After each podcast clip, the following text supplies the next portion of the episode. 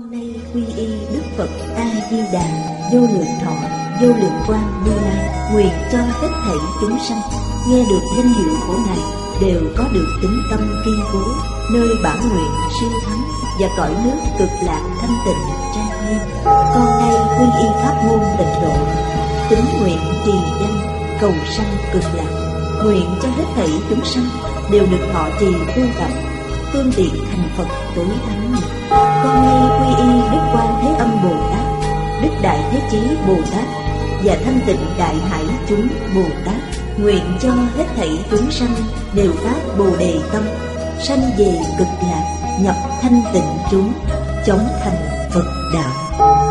Tịnh Độ Đại Kinh Giải Diễn Nghĩa. Chủ giảng Lão Pháp Sư Tịnh Không. Chuyển ngữ Hành Chân. Biên tập Minh Tâm. Thời gian giảng ngày 5 tháng 7 năm 2011. Địa điểm Phật Đà Giáo dục Hiệp hội Hồng Kông. Tập 479. Chư vị Pháp Sư, chư vị đồng học, xin mời ngồi. Mời quý vị xem Đại Thừa Vô Lượng Thọ Kinh Giải, trang 602. Bắt đầu xem từ câu thứ hai, hàng thứ nhất.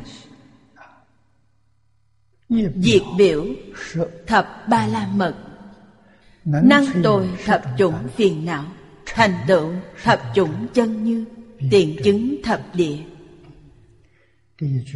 Nội dung trong câu này rất nhiều. Có 10 ba la mật, có 10 loại phiền não, có 10 loại chân như, có thập địa. Đây đều là tượng trưng của chày kim cang. Mật tông thường dùng. Trong mọi pháp sự đều không rời chày kim cang. Ta nhất định phải hiểu ý nghĩa tượng trưng chân thật của chày kim cang. Nó sẽ khởi tác dụng. Nếu không hiểu nghĩa chân thật của nó, chỉ có hình tướng thì sẽ biến thành mê tín. Điều này người học Phật không thể không biết. Trong Phật pháp, thông thường chúng ta gọi là đạo cụ. Đạo cụ đều là biểu pháp,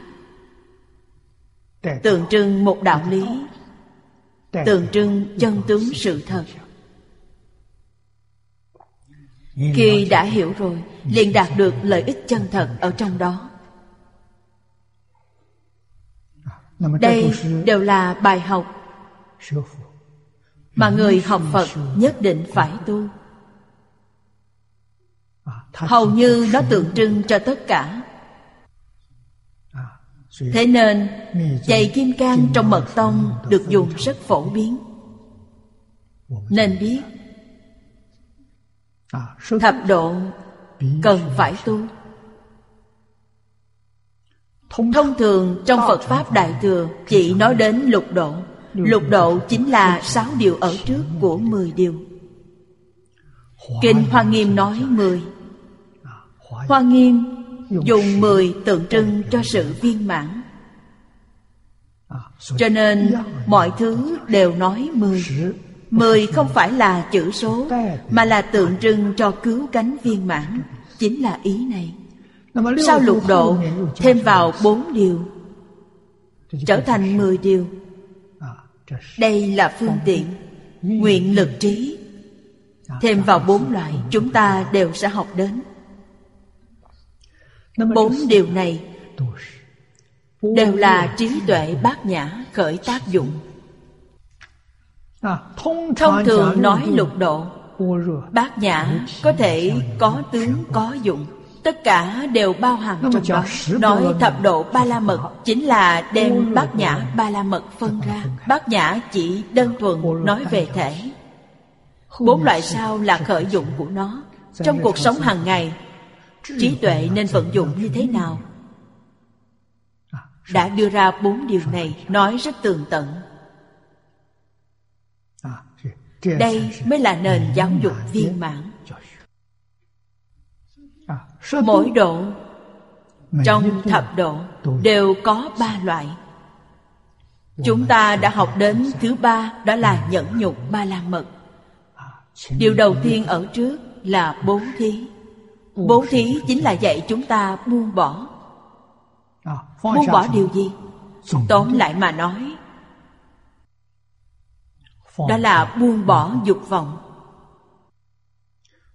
buông bỏ ngã nghiến. Buông bỏ dục vọng là bước thứ nhất. Khi con người buông bỏ dục vọng thì đầu óc sẽ tỉnh táo, liền có thể giác ngộ. Không buông bỏ dục vọng là mê hoặc điên đảo. Họ đang ở trong trạng thái mê, nên điều đầu tiên là chúng ta phải giác ngộ. Sau khi thật sự giác ngộ, liền buông bỏ thân kiến.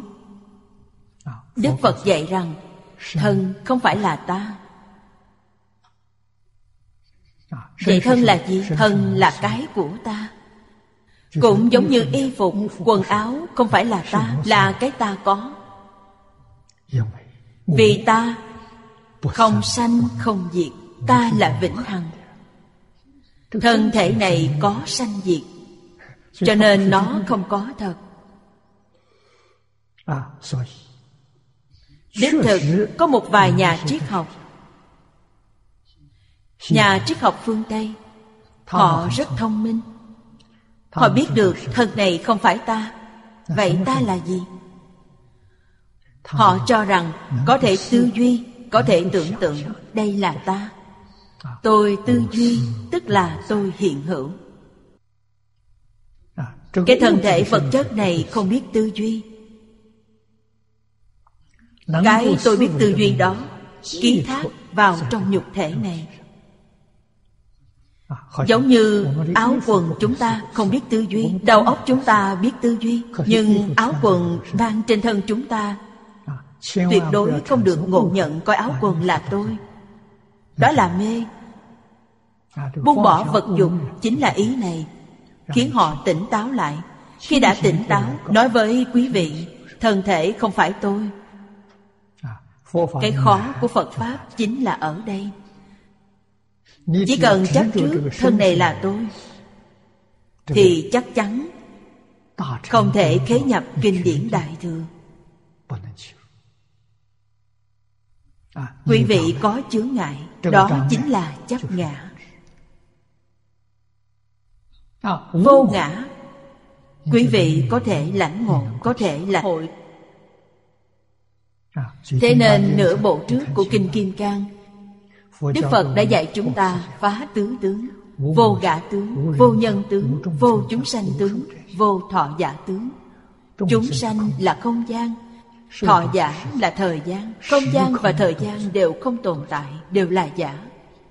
Những điều này các nhà khoa học hiện đại đã biết, cũng đã chứng minh được. Phật nói lời này là 3.000 năm trước. 30 năm gần đây, các nhà lượng tử lực học mới phát hiện ra, mới chứng thực được là Đức Phật nói không phải giả. Nhận thức rõ những điều này, trí tuệ liền sanh khởi, không sanh phiền não. Chúng ta sanh trí tuệ, không sanh phiền não. Trí tuệ có thể giải quyết mọi vấn đề. Phiền não không được. Phiền não thuộc về tri thức.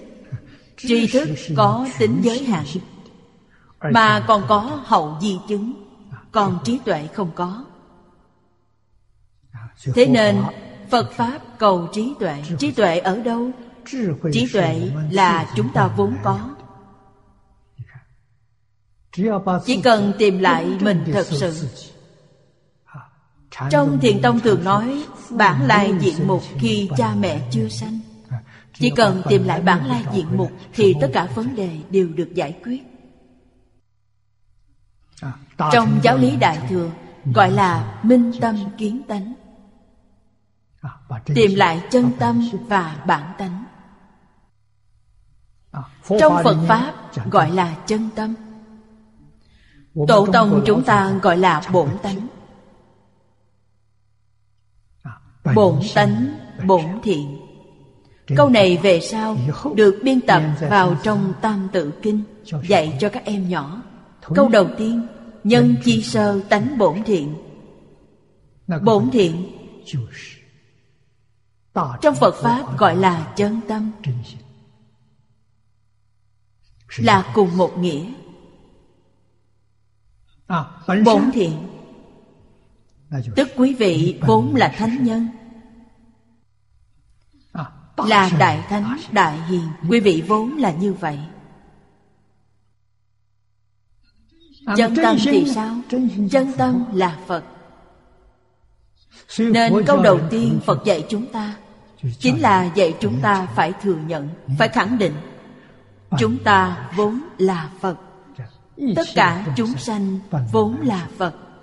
Chúng ta phải thừa nhận. Hay nói cách khác, Phật tức bổn tánh, bổn thiện đó là cái ta chân thật. Hiện nay cái ta chân thật đã mê nên xuất hiện cái ta giả.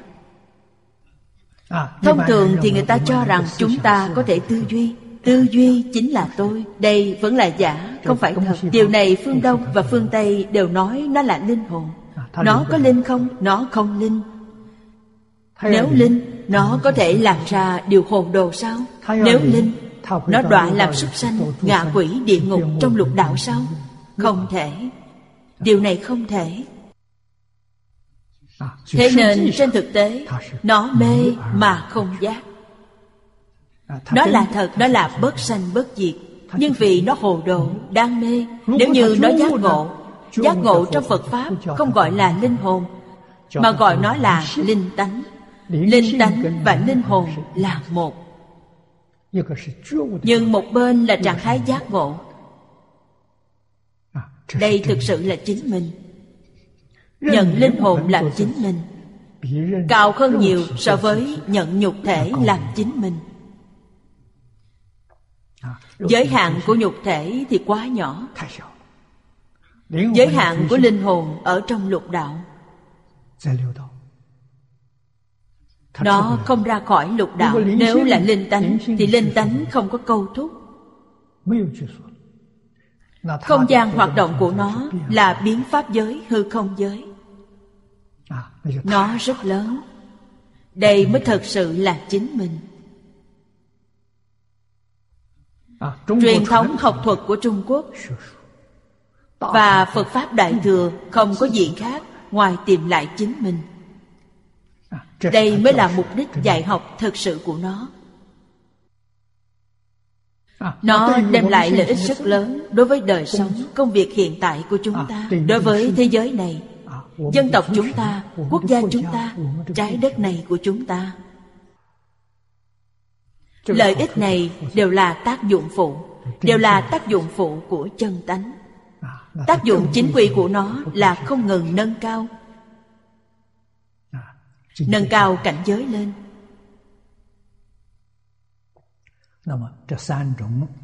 Mười loại này đồng nghĩa với 10 môn học. Chúng ta đều phải nỗ lực học tập. Đầu tiên là học bố thí. Bố thí là gì? Là buông bỏ. Vì sao buông bỏ? Vì nó là chướng ngại. Nếu không buông xả nó thì vĩnh viễn không giác ngộ được. Nên cần thiết phải buông bỏ điều này. Khi buông bỏ, quả báo của họ vô cùng thù thắng. Ví dụ bố thí của cải. Quý vị có thể buông bỏ của cải. Sau khi buông bỏ trở thành như thế nào? Của cải ngày càng nhiều. Nhiều thì phải làm sao? Nhiều lại phải càng bố thí. Nhất định không nên giữ. Nếu giữ vững nguyên tắc này, làm nhiều việc tốt. Hiện tại có thể bố thí.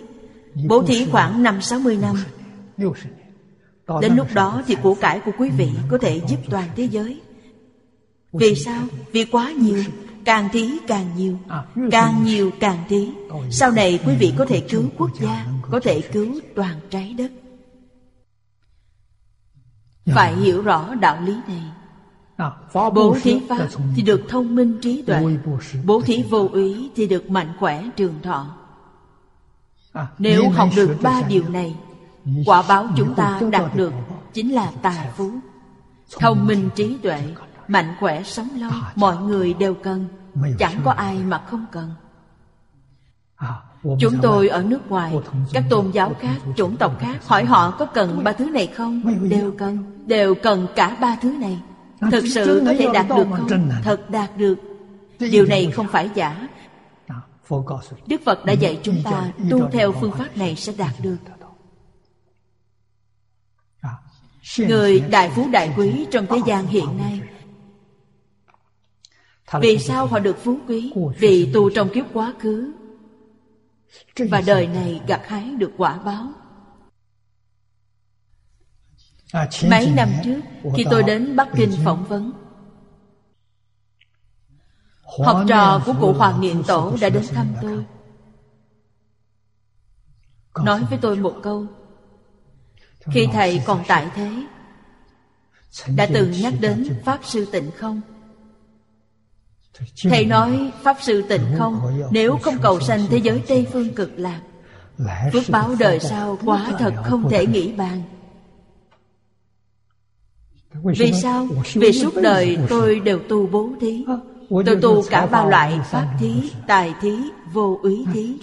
Toàn tâm toàn lực bố thí, phước báo đời sau đương nhiên rất lớn.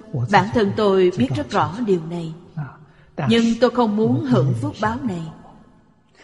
Vì hưởng phước sẽ hồ đồ, sẽ mê hoặc điên đảo. Đến thế giới cực lạc làm Phật vẫn quan trọng hơn. Ba loại bố thí này là cho chuyên gia đại sư dạy tôi. Tôi đã làm suốt 60 năm, rất có hiệu quả. Đích thực là không thể nghĩ bàn, chứng minh lời thầy dạy không sai, trong kinh Phật dạy không sai. Chỉ cần chúng ta y giáo phụng hành sẽ gặt hái được. Đây là dạy chúng ta buông bỏ, không phải dạy chúng ta một vốn bốn lời. Chúng ta càng thí càng nhiều, phải vậy không? Không phải ý này. Dạy chúng ta buông bỏ, của cải càng nhiều thì bố thí lại càng nhiều. Như vậy mới đúng. Nhất định là không được tham luyến, không nên giữ nó lại. Cho nên tài vật gọi là tiền tệ. Quý vị thấy người xưa rất có trí tuệ.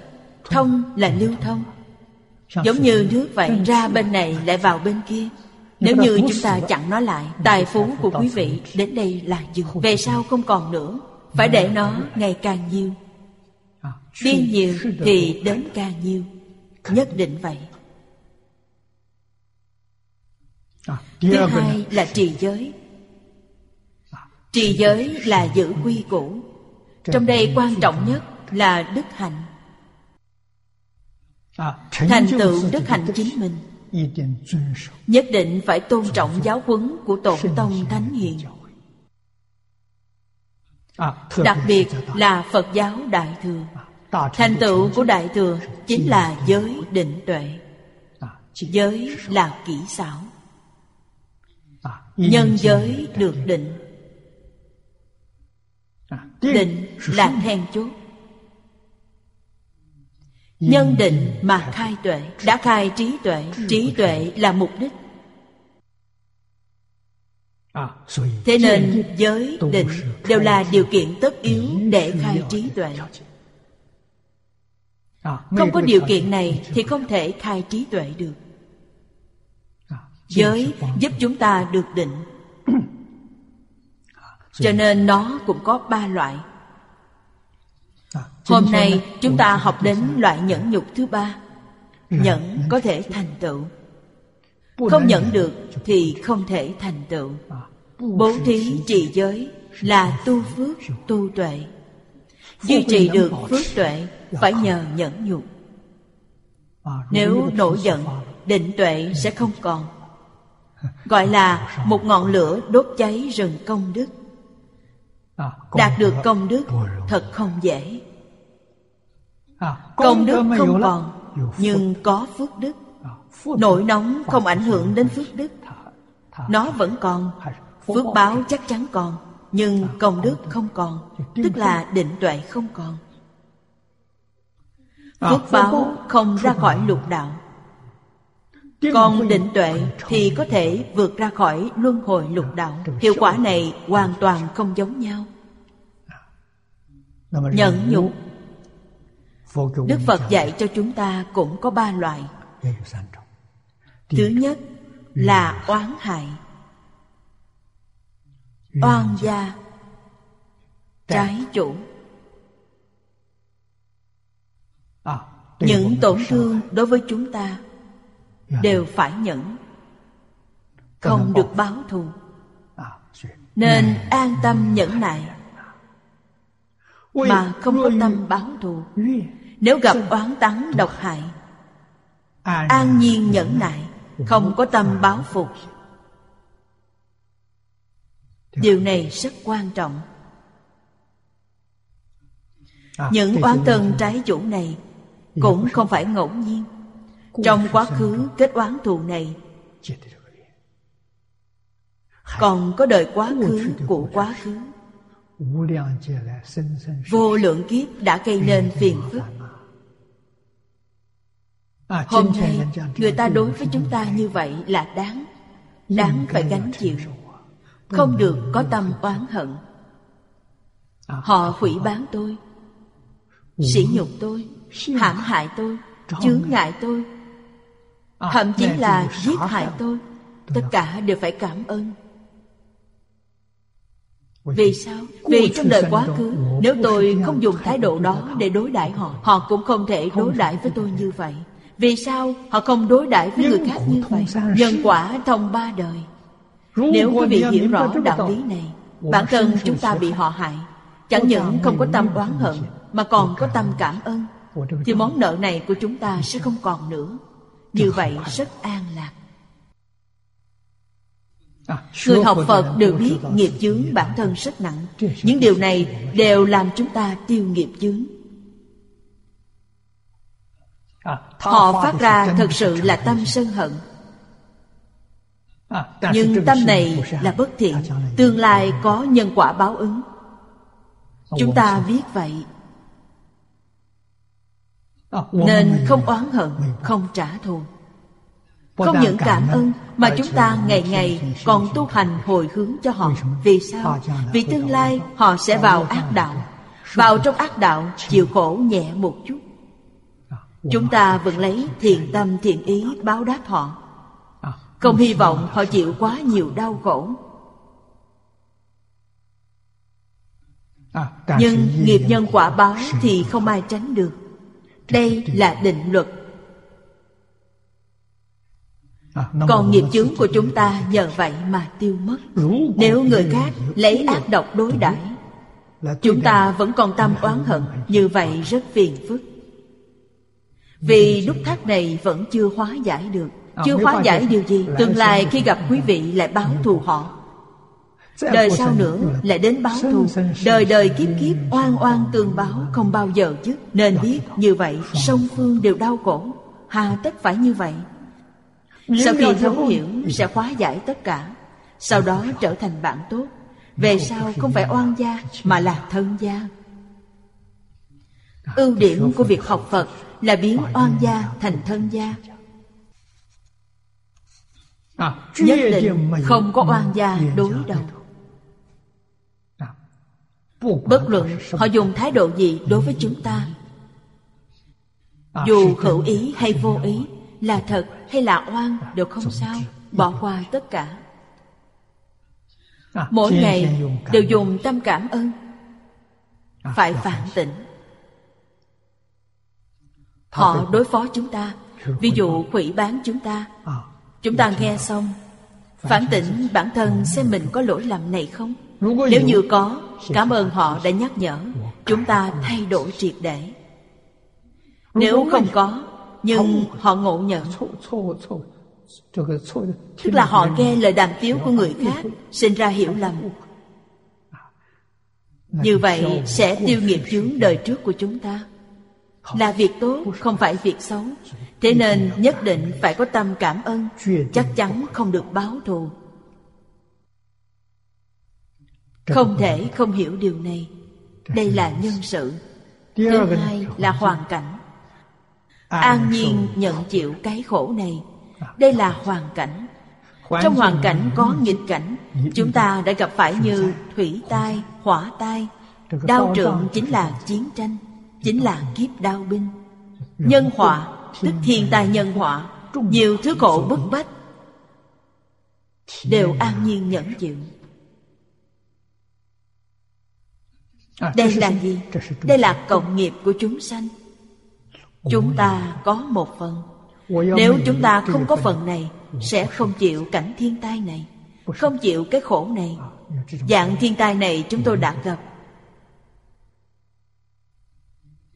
Hàng trẻ tuổi như quý vị chưa gặp được.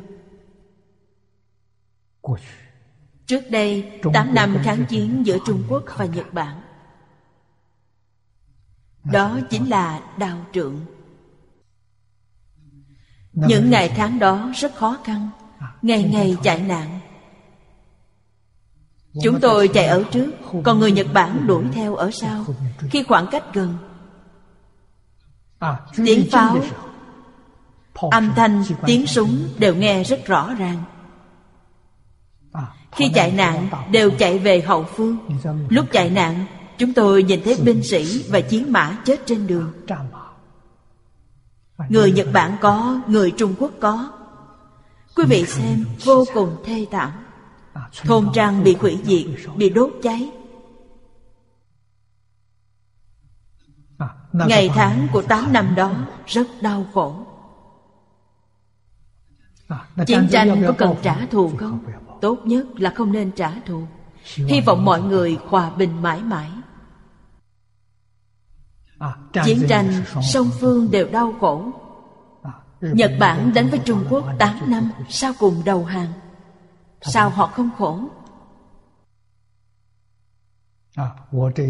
Lần này là lần thứ nhất tôi đến Nhật để giảng kinh. Trước đây tôi đến Nhật Bản 6 lần, đây là lần thứ 7. Lần này là nhận lời mời của Thủ tướng tiền nhiệm, là Thủ tướng Cưu Sơn mời, và Hội Phật giáo Nhật Bản mời. Chỉ mình Thủ tướng mời thì tôi không dám đi. Nhất định phải là Hội Phật giáo của họ đồng ý.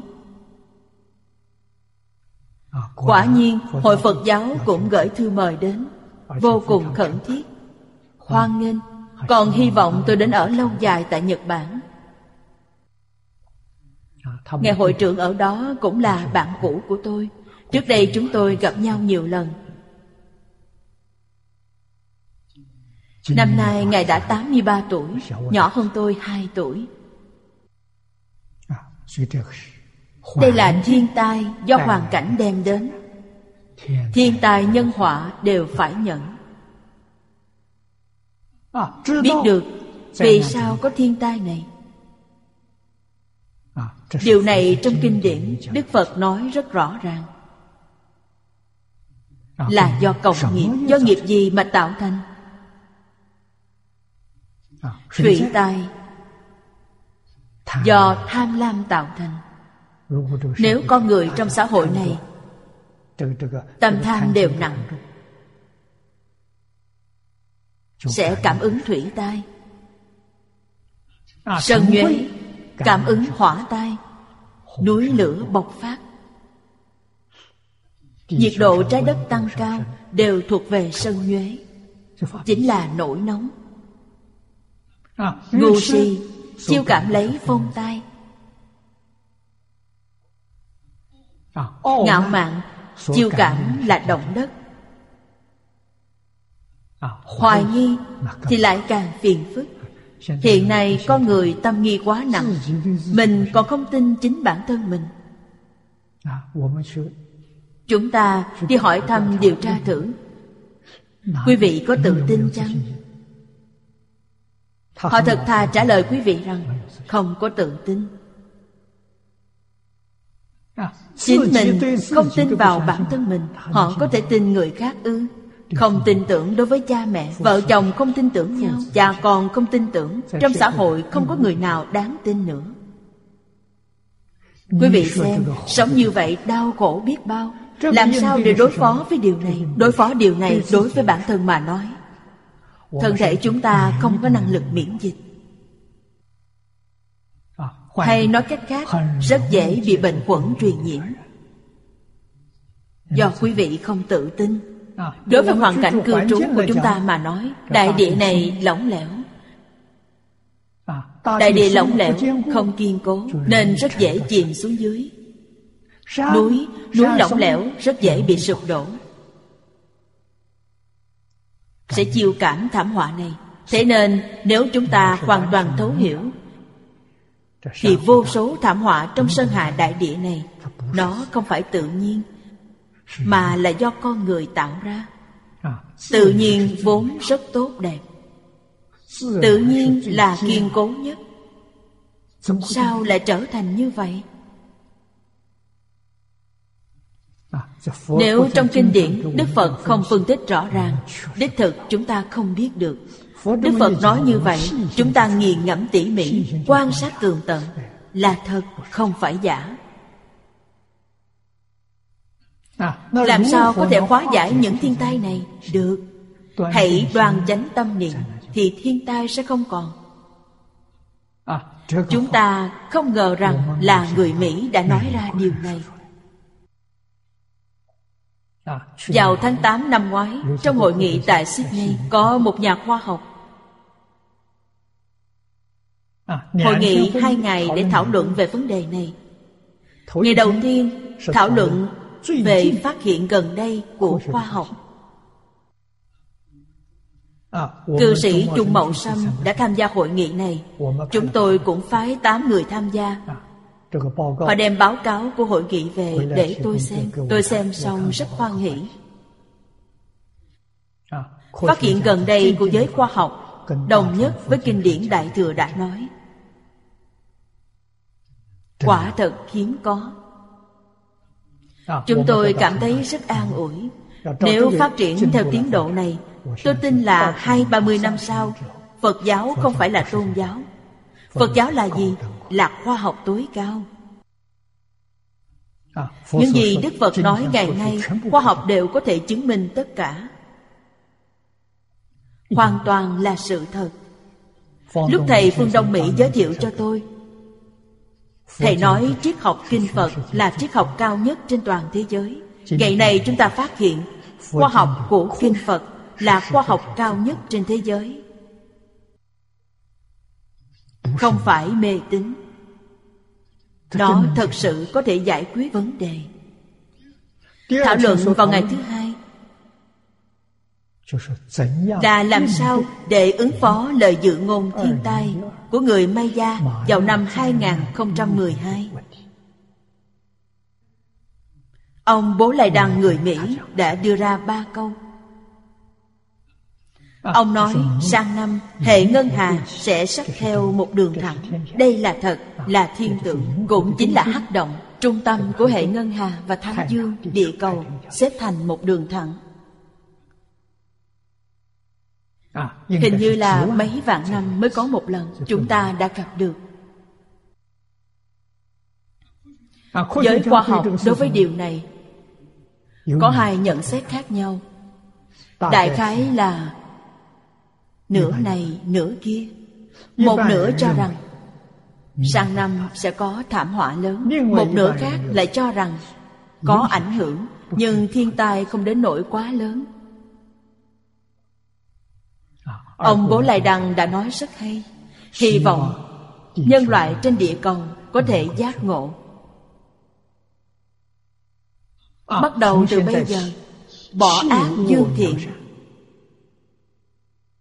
cải tà quy chánh, đoan chánh tâm niệm, không những hóa giải được thiên tai, mà địa cầu sẽ đi đến một tương lai tốt đẹp hơn.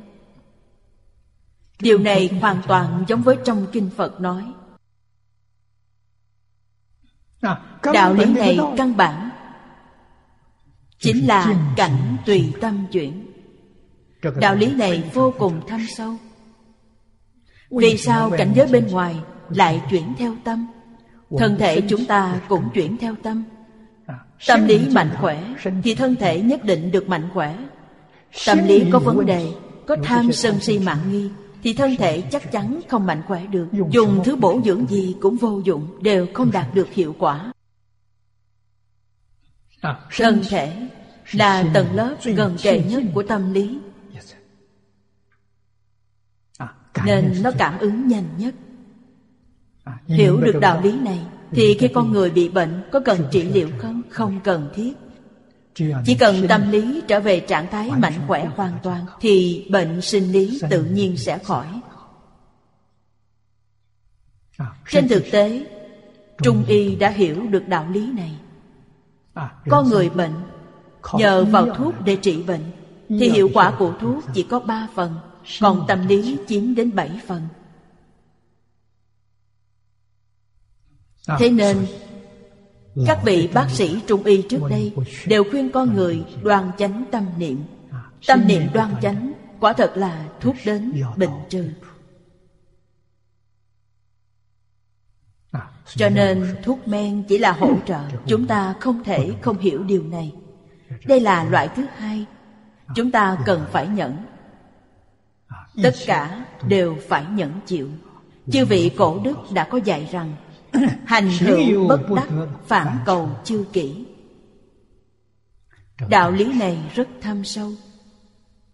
Tất cả mọi vấn đề đều không phải ở bên ngoài, đều ở nội tâm mình. Tìm nguyên nhân phát sinh vấn đề bên ngoài nên tìm từ nội tâm. Tìm phương pháp giải quyết những vấn đề này cũng phải tìm từ nội tâm, không tìm kiếm ở bên ngoài. Khoa học ngày nay không tìm kiếm từ nội tâm mà tìm kiếm từ bên ngoài. Tìm từ bên ngoài, khoa học hiện nay cũng có trên 300 năm. Diễn biến đến ngày nay, khoa học cũng đã đi đến đỉnh cao. Không thể tiếp tục lên cao nữa.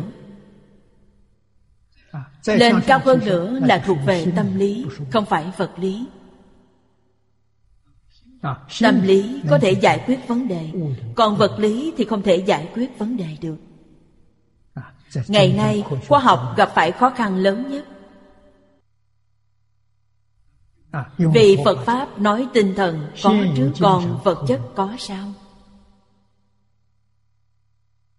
Vật chất từ đâu mà có? Vật chất do ý niệm sanh ra. Đức Phật nói tất cả pháp đều từ tâm tưởng sinh. Vật chất từ tâm tưởng sinh ra, nên tâm tưởng có thể thay đổi vật chất. Vật chất không thể thay đổi tâm tưởng.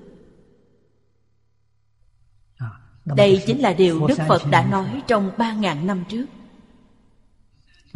Hơn 30 năm trước, Max Planck, nhà khoa học người Đức, ông là thầy của Einstein, người suốt đời nghiên cứu nguyên tử, lượng tử lực học. Ông đã phát hiện ra,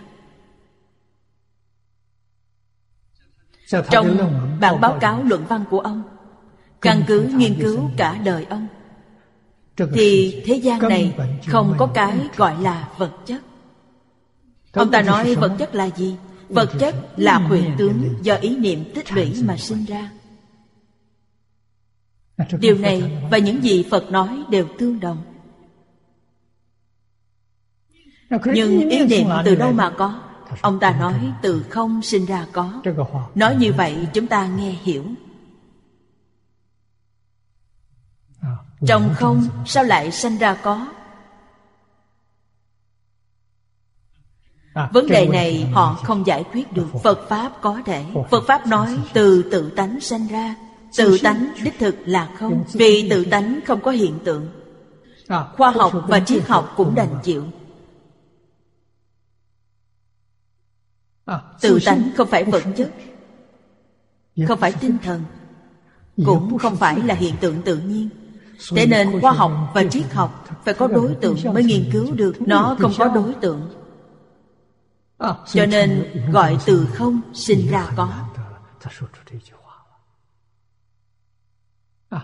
Vì sao họ không thấy được chân tướng này? Vì họ có phân biệt chấp trước, họ có khởi tâm động niệm. Điều này trong kinh điển Đại Thừa, Đức Phật đã nói rất rõ ràng. Quý vị dùng tâm suy nghĩ, tư duy. Đây là đệ lục ý thức. Quý vị dùng tâm này, năng lực của tâm này rất lớn. Đối với bên ngoài có thể duyên đến hư không pháp giới, đối với bên trong có thể duyên đến A Lại Gia. Đây là cực hạn của nó không thấy được chân tánh. Hay nói cách khác, những thứ A Lại Gia biến hiện ra thì đại lục ý thức đều có thể duyên được. Quý vị xem, đây là lời Đức Phật nói. Hiện nay giới khoa học đều làm được. Họ thực sự phát hiện được tam tế tướng của A Lại Gia. Như những người như Max Planck, họ phát hiện vật chất là do hiện tượng tinh thần tích lũy mà có. Tam tế tướng của A Lại Gia, thứ nhất là nghiệp tướng. Nghiệp tướng là dao động, nó động. Hiện tượng dao động là hiện tượng tự nhiên. Từ hiện tượng tự nhiên mà sinh ra ý niệm. Trong Phật Pháp gọi là chuyển tướng, giới khoa học gọi là tin tức. Họ gọi là tin tức trường. Tin tức trường là gì? Tin tức trường chính là khiến phần của A Lại Gia, là chuyển tướng của A Lại Gia. Hiện nay khoa học gọi là tin tức trường. Từ trong tin tức trường sinh ra hiện tượng vật chất. Nhưng tốc độ của nó quá nhanh. Nhanh đến mức độ nào? Bồ Tát Di Lặc đã nói ra. Các nhà khoa học nói mức độ cực kỳ nhanh, nhưng không thể nói ra con số. Còn Bồ Tát Di Lặc nói ra con số 1 giây. Tần suất hiện tượng dao động bao nhiêu lần? Là 1.600 triệu lần. Hay nói cách khác, tốc độ dao động của nó là 1.600 triệu trên 1 giây. Đây là một lần dao động của nó. 1 giây nó dao động là 1.600 triệu lần. Các nhà khoa học không nói ra, nhưng trong kinh Phật có nói. Niệm dao động với tốc độ nhanh đó gọi là nhất niệm. Chúng ta không có cách nào tưởng tượng được. Trong một niệm này, nghiệp tướng, chuyển tướng, cảnh giới tướng của A Lại Gia hoàn thành cùng một lúc. Đích thực là có thứ tự, nhưng chúng ta không sao nhận ra được nó có trước sau. Nó thực sự là có thứ tự. Trong kinh Phật nói, ai thấy được là Bát Địa Bồ Tát thấy được. Ở sau chúng ta sẽ nói đến thập địa. Đền công của Bát Địa Bồ Tát, họ nhìn thấy được hiện tượng này. Quý vị xem, tâm này định biết bao, tịnh biết bao. Vật vi tế như thế mà họ đã nhìn thấy. Bát địa, cửu địa, thập địa, đẳng giác, diệu giác, 5 địa vị này đều nhìn thấy. Cho nên Phật, Bồ Tát, đây là những gì Bồ Tát đẳng cấp cao nhìn thấy. Ngày nay các nhà khoa học đã dùng khoa học, toán học, dùng lý luận, kỹ thuật khoa học phát hiện được, nhìn thấy được. Không ra ngoài cái thấy của Đức Thế Tôn, chúng ta chỉ có thể thấy được đến đây. Còn lên cao hơn nữa thì đành chịu. Thâm sâu hơn nữa thì sao? Phải chứng được mới biết. Buông bỏ điều này sẽ nhìn thấy được. Không khởi tâm, không động niệm, không phân biệt, không chấp trước, lập tức nhìn thấy được. Cho nên các nhà khoa học sau khi thấu triệt rõ ràng ý niệm này, buông bỏ ý niệm, thì họ lập tức thành Phật. Thấy được điều này tức là thành Phật. Thế nên chúng ta vốn là Phật. Tất cả chúng sanh vốn là Phật. Các nhà khoa học là chúng sanh, họ cũng là Phật.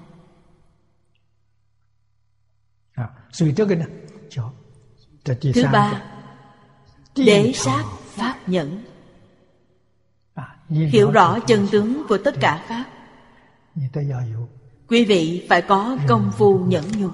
Nếu không thể nhẫn, đối với khoa học mà nói, họ ở trong phòng thí nghiệm rất cực khổ, ngày đêm không nghỉ. Nếu họ không nhẫn, sẽ không làm ra được. Trong Phật Pháp, trì giới phải nhẫn, tu định phải nhẫn, thì trí tuệ mới có thể hiện tiền. Không nhẫn, không thể thành tựu được. Đây chính là đế sát pháp nhẫn, thẩm sát tỉ mỉ các pháp, thể tánh hư huyễn, vốn không có sanh diệt, an nhiên nhẫn chịu. Đây là loại nhẫn thứ ba. Dùng cách nói hiện nay là nghiên cứu học vấn. Nghiên cứu học vấn mà không kiên trì, làm sao thành tựu được? Nếu chúng ta tuân thủ phương pháp của người xưa, chính là thâm nhập một môn, chuyên tu 10 năm.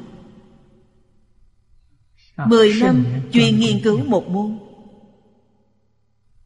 Mục đích là gì? Mục đích là cầu đại triệt đại ngộ. Đại triệt đại ngộ là trí tuệ. Từ đâu mà có? Từ định. Không có định, làm sao có trí tuệ? Định từ đâu mà có? Định có phương pháp nhất định. Con đường cổ thánh tiên hiền đã đi, họ đã cung cấp kinh nghiệm và phương pháp cho chúng ta.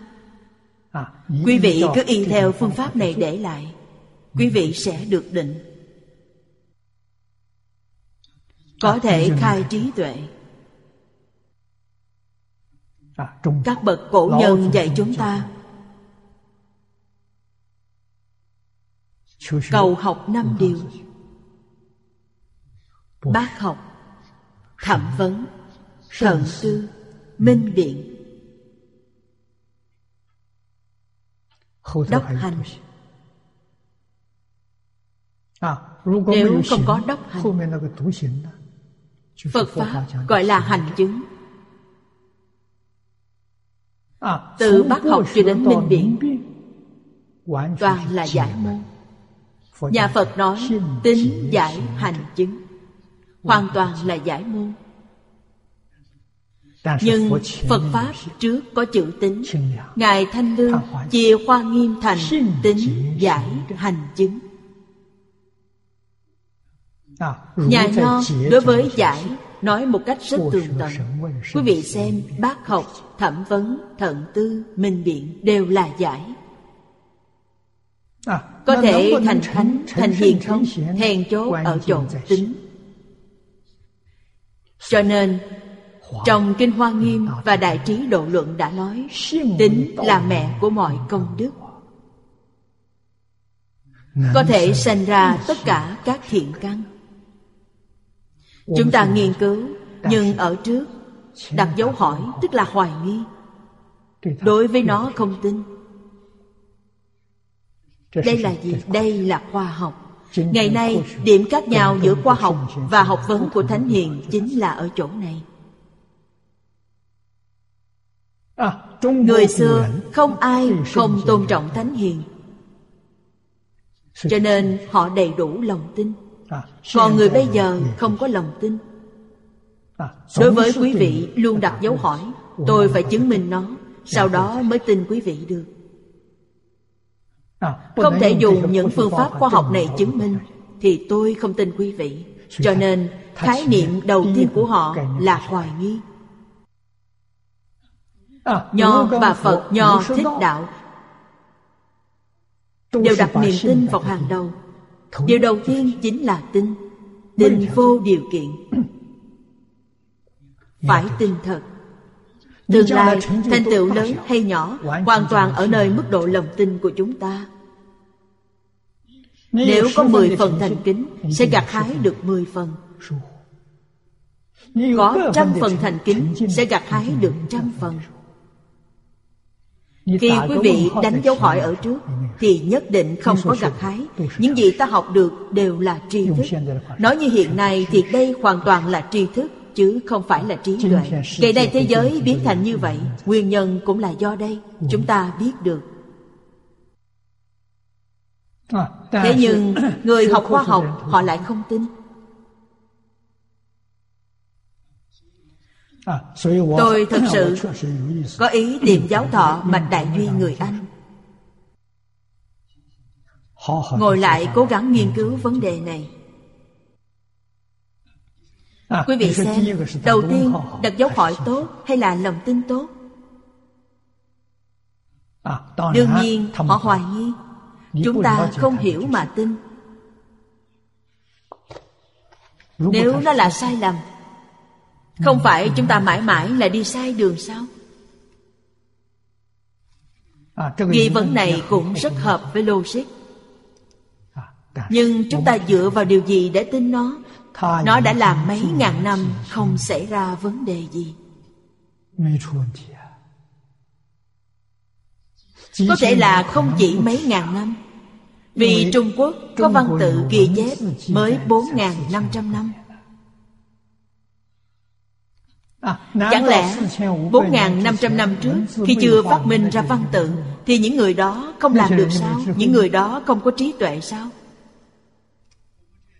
Chúng ta nghĩ vậy cũng không hợp logic. Bà La Môn giáo của Ấn Độ, họ có truyền thuyết lịch sử 1.3.000 năm, cũng không có văn tự ghi chép. Họ không xem trọng lịch sử, là đời này truyền qua đời khác, nhưng chúng ta tin họ. Các bậc thánh hiền của chúng ta kém hơn họ sao? Nếu như kém hơn họ, thì trước khi Phật giáo được truyền đến Trung Quốc, thì truyền thống văn hóa ở đây đã sáng lạng huy hoàng như vậy. Đó không phải chỉ là một sớm một chiều mà thành tựu được. Tôi tin rằng đây phải là tích lũy cả vạn năm. Hay nói cách khác, truyền thống văn hóa xưa tuyệt đối không thua Bà La Môn giáo. Không tích lũy thời gian dài như vậy, thì làm sao hình thành được một nền văn hóa kiên cố sáng lạng như vậy? Cho nên lòng tin này phải có bằng chứng. Truyền từ đời này sang đời khác không hề sai, như vậy là có thể tin tưởng. Tin điều gì? Tin cổ nhân. Khổng Tử đã nói: "Tin nhi háo cổ, thuật nhi bất tác." Quý vị xem lòng tin của Khổng Tử. Ngày nay chúng ta gọi là ngàn vạn phần thành kính. Cho nên ông có ngàn vạn phần thành tựu. Đạo lý chính là đây. Chúng ta hoài nghi cổ nhân là sai. Có lòng tin đối với những gì trong phòng thí nghiệm của người hiện tại, có thể tin.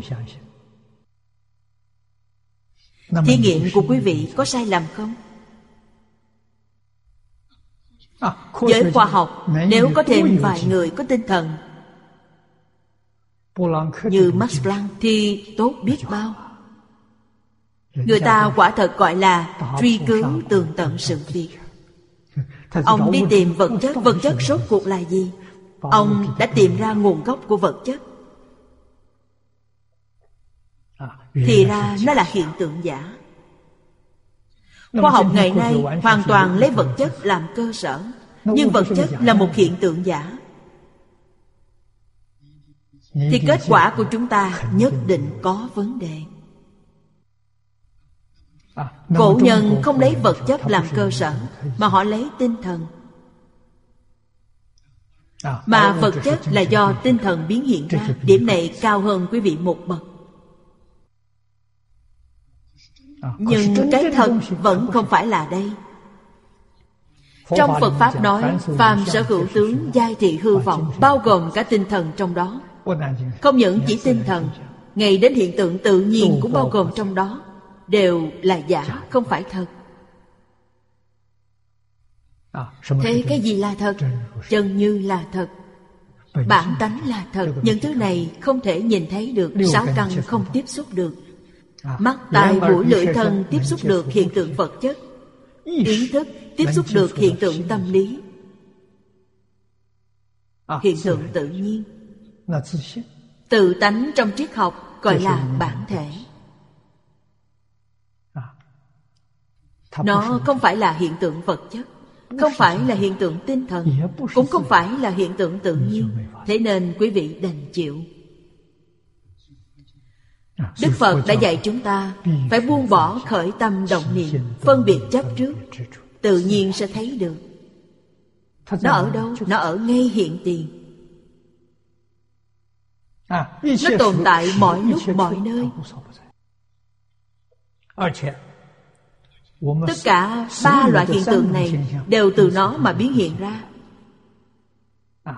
Hiện tượng tự nhiên, hiện tượng tinh thần, hiện tượng vật chất, tất cả đều từ nó mà biến hiện ra. Khi Ngài Huệ Năng Kiếm Tánh đã nói rất hay. Câu thứ 3 Ngài nói: đâu ngờ tự tánh vốn tự đầy đủ, quá tuyệt diệu. Nó không phải là gì cả, nó không có hiện tượng. Thế nhưng trong đó có trí tuệ viên mãn, có đức năng viên mãn, tướng hảo viên mãn. Nó không thiếu gì cả. Ngày nay giới khoa học gọi là năng lượng, tin tức và vật chất, nó đều đầy đủ. Nó năng hiện, năng sanh, năng hiện. A Lại Gia năng biến.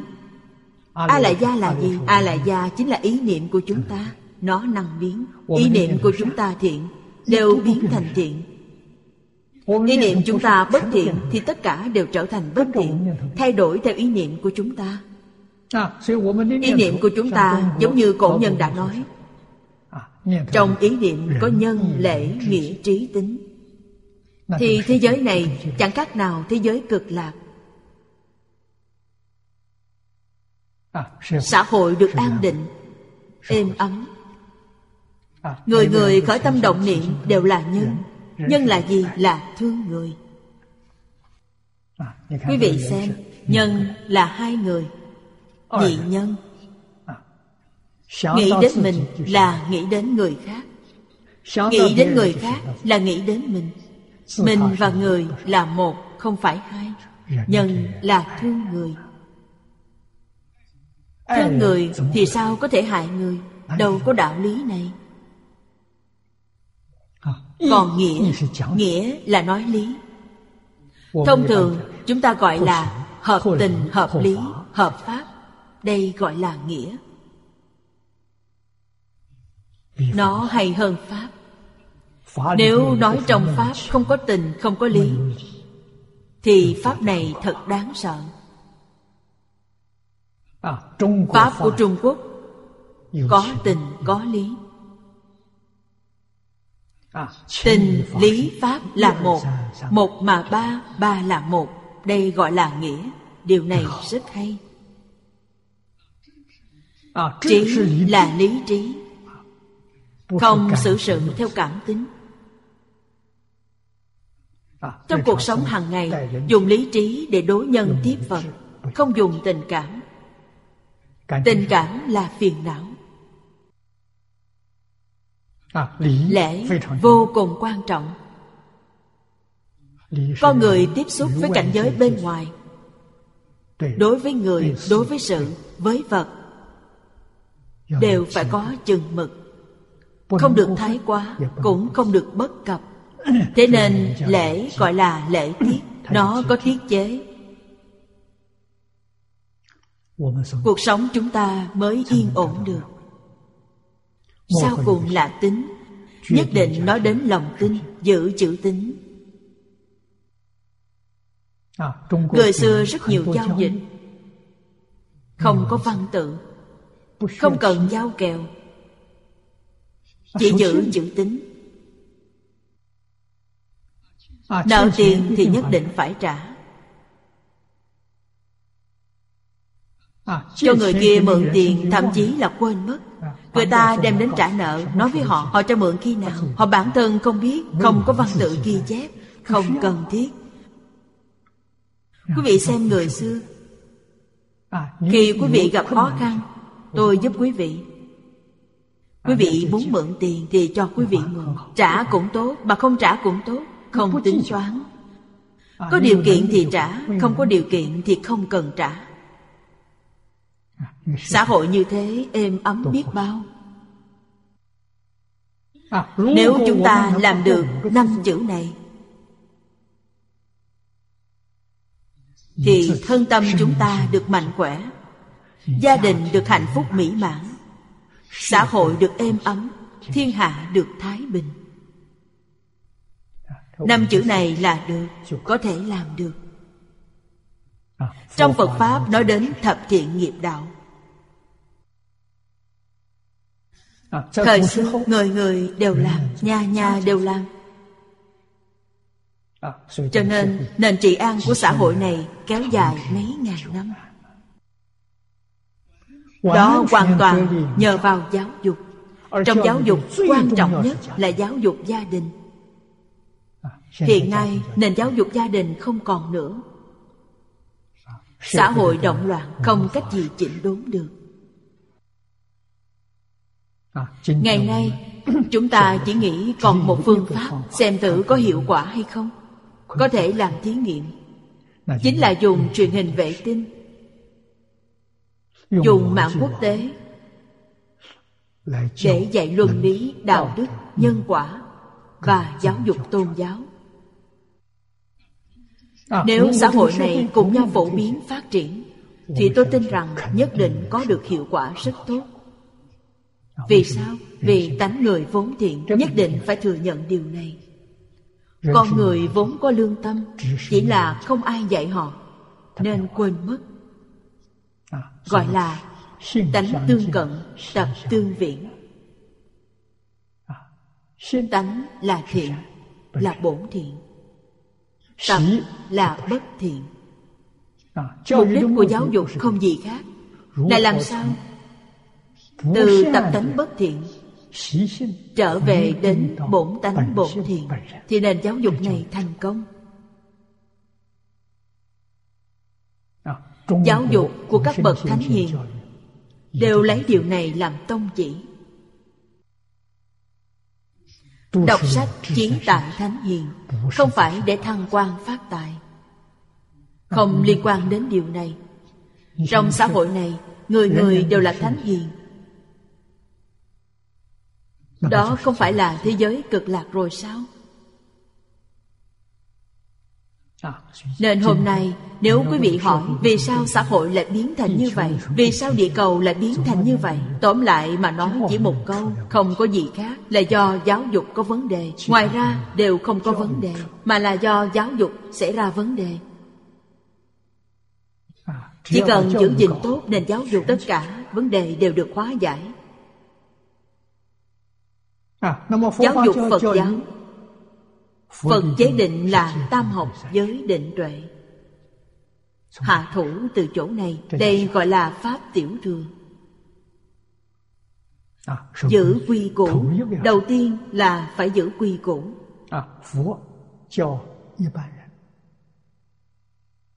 Thông thường Đức Phật dạy hàng đệ tử sơ học phải kiên trì giữ vững 4 trọng giới. 4 trọng giới này không phải là giới luật thường, mà nó rất đặc biệt. Vì sao? Vì an định được xã hội. 2 điều của người xuất gia: không làm quốc tặc, không hủy bán quốc chủ. Ý này tức nghĩa là nhất định không nên can thiệp vào chính trị. Cố gắng học Phật, không làm quốc tặc, nhất định không được làm những việc tổn thương quốc gia dân tộc, tổn thương xã hội đại chúng, chắc chắn không được làm. Đây là điều đầu tiên. Quốc chủ là gì? Từ người lãnh đạo quốc gia cho đến người lãnh đạo địa phương. Ngày nay chúng ta gọi là quan viên chủ quản. Thị trưởng của một thành phố, thôn trưởng của một thôn trang, đây đều là gì? Là người lãnh đạo. Người lãnh đạo của các tầng lớp, không được nói sai lầm của họ. Vì sao? Vì có pháp luật quốc gia chế chỉ họ. Chúng ta không được tuyên truyền tùy tiện, tùy tiện phê bình không được. Vì sao? vì họ là người lãnh đạo. Quý vị phê bình họ, nói họ bất thiện. Sau khi nhân dân nghe được, mất niềm tin đối với họ, xã hội sẽ động loạn. Trách nhiệm này ai gánh? Căn cứ lý luận này chính là bỏ ác dương thiện.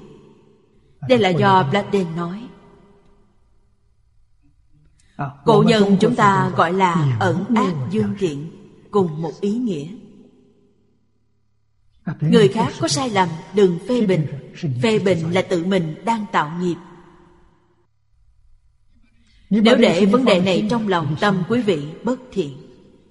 Nếu nói ra thì miệng của quý vị bất thiện. Đây là sai lầm. Thế nên người xuất gia phải coi trọng hai điều này. Người tại gia đương nhiên cũng phải học. Người tại gia còn có hai điều: bất lậu quốc thuế, bất phạm quốc chế. Quốc thuế chính là pháp luật của quốc gia, phải tuân thủ pháp luật, nhất định không được phạm pháp. Phật giáo trong lịch sử Trung Quốc, quý vị nên biết có tam võ diệt pháp. Hoàng đế hạ lệnh phải tiêu diệt Phật pháp, nhà Phật tiếp nhận không phản kháng, hoàn toàn phục tùng. Khi vị hoàng đế này băng hà, hoàng đế khác lên ngôi lập tức phục hưng Phật giáo. Vì sao? Vì Phật giáo đồ thực sự là công dân tốt, thực sự nghe lời. Nếu không cần quốc dân này, vậy quý vị cần hạ người nào? Nên làm gương mẫu cho người khác noi theo. Người học Phật là công dân tốt của quốc gia này, của dân tộc này. Học Phật không giữ giới luật, còn phạm pháp. Điều này trong Phật pháp là tội nghiệp rất nặng. Tội này nặng vô cùng. Vì sao? Vì đã phá hoại hình tượng Phật giáo. Quý vị thử tra trong giới kinh, quả báo phá hoại hình tượng Phật giáo là đọa vào trong địa ngục A Tỳ. Vì hình tượng bị phá hoại thì khiến rất nhiều người không tin Phật pháp, đoạn tuệ mạng của chúng sanh. Quý vị phải nhận trách nhiệm này. Quả của nhân này chính là vô gián địa ngục, rất đáng sợ. Nhưng mọi người không biết. Đệ tử Phật phải giữ pháp. Pháp mà quốc gia định, quý vị đừng hỏi nó, chỉ cần tuân thủ là được. Phật dạy chúng ta hằng thuận chúng sanh, tùy hỷ công đức. Cảnh giới chính là rèn luyện bản thân, chính là đạo tràng tu hành của bản thân. Xem quý vị có thể nhẫn được không? Không thể nhẫn, phiền não sẽ phát tán. Nhẫn được thì phiền não sẽ biến thành trí tuệ. Giới định tuệ, tuệ sau khi khai mở chính là Bồ Tát. Tuệ chưa khai trong Phật pháp gọi là tỳ kheo. Sau khi khai tuệ thì chính là Bồ Tát. Từ trong trí tuệ Bồ Tát lại có ba loại là văn tuệ, tư tuệ và tu tuệ. Cho nên tam tuệ, văn, tư, tu từ đâu mà có? Từ trong tuệ của giới định tuệ. Nếu không có giới định tuệ thì làm gì có văn tư tu? Văn tư tu là Phật pháp cao cấp. Văn là tiếp xúc, tai nghe là tai tiếp xúc, mắt thấy là mắt tiếp xúc. Nên nghe ở đây ý nghĩa thực sự của nó là tiếp xúc. Vừa tiếp xúc đã thấu triệt. Thấu triệt gọi là tuệ. Tiếp xúc họ sẽ không mê. Từ chỗ không mê mà nói, từ không mê mà nói chính là tư tuệ. Từ thấu triệt để nói chính là tu tuệ, gọi là văn tư tu. Tư là hiểu rõ, tu là đã phá mê hoặc. Phá mê là tu tuệ, khai ngộ là tu tuệ, nghe là tiếp xúc. Thế nên tam tuệ văn tư tu khác với giới định tuệ. Giới định tuệ có giai đoạn, từng giai đoạn, từng giai đoạn. Văn tư tu là hoàn thành trong một niệm. Nó là một mà ba, ba mà một. Đây là Bồ Tát. Bồ Tát tu tam tuệ. Khi chưa khai ngộ là tu tam học. Những điều này cần phải nắm bắt rõ ràng. Cho nên đều phải đắc nhẫn thì mới có thể viên mãn sở học. Nếu không thể nhẫn nại, ví như hiện nay chúng ta tu học, mỗi ngày phải đọc kinh mấy tiếng. Hiện nay tôi mỗi ngày đọc kinh khoảng 4 tiếng. Điều này phải nhẫn nại, không nhẫn nại không được. Phải tránh sự phiền phức. Mỗi ngày chia sẻ với mọi người cũng 4 tiếng. Đời sống này quả thật an lạc. Công đức thành tựu viên mãn, khiến chúng ta nghĩ đến Đức Thế Tôn giới thiệu thế giới cực lạc và Phật A Di Đà cho chúng ta. Trong quá khứ, Phật A Di Đà cũng là thân phận con người như chúng ta. Ngài xuất gia tu đạo, phát 48 lời nguyện, trải qua 5 kiếp tu hành, thời gian dài như vậy. Ngài tu điều gì? Ngài thực hành hết 48 lời nguyện. Phải thực hành tất cả. Lấy công đức này thành tựu đạo tràng thế giới cực lạc. Ngài có căn cứ lý luận, chứ không phải tuyên truyền bậy bạ. Lý luận này chính là trong kinh Đức Phật thường nói: tất cả pháp từ tâm tưởng sanh. Thế giới cực lạc không có người thiết kế, cũng chẳng có người kiến tạo,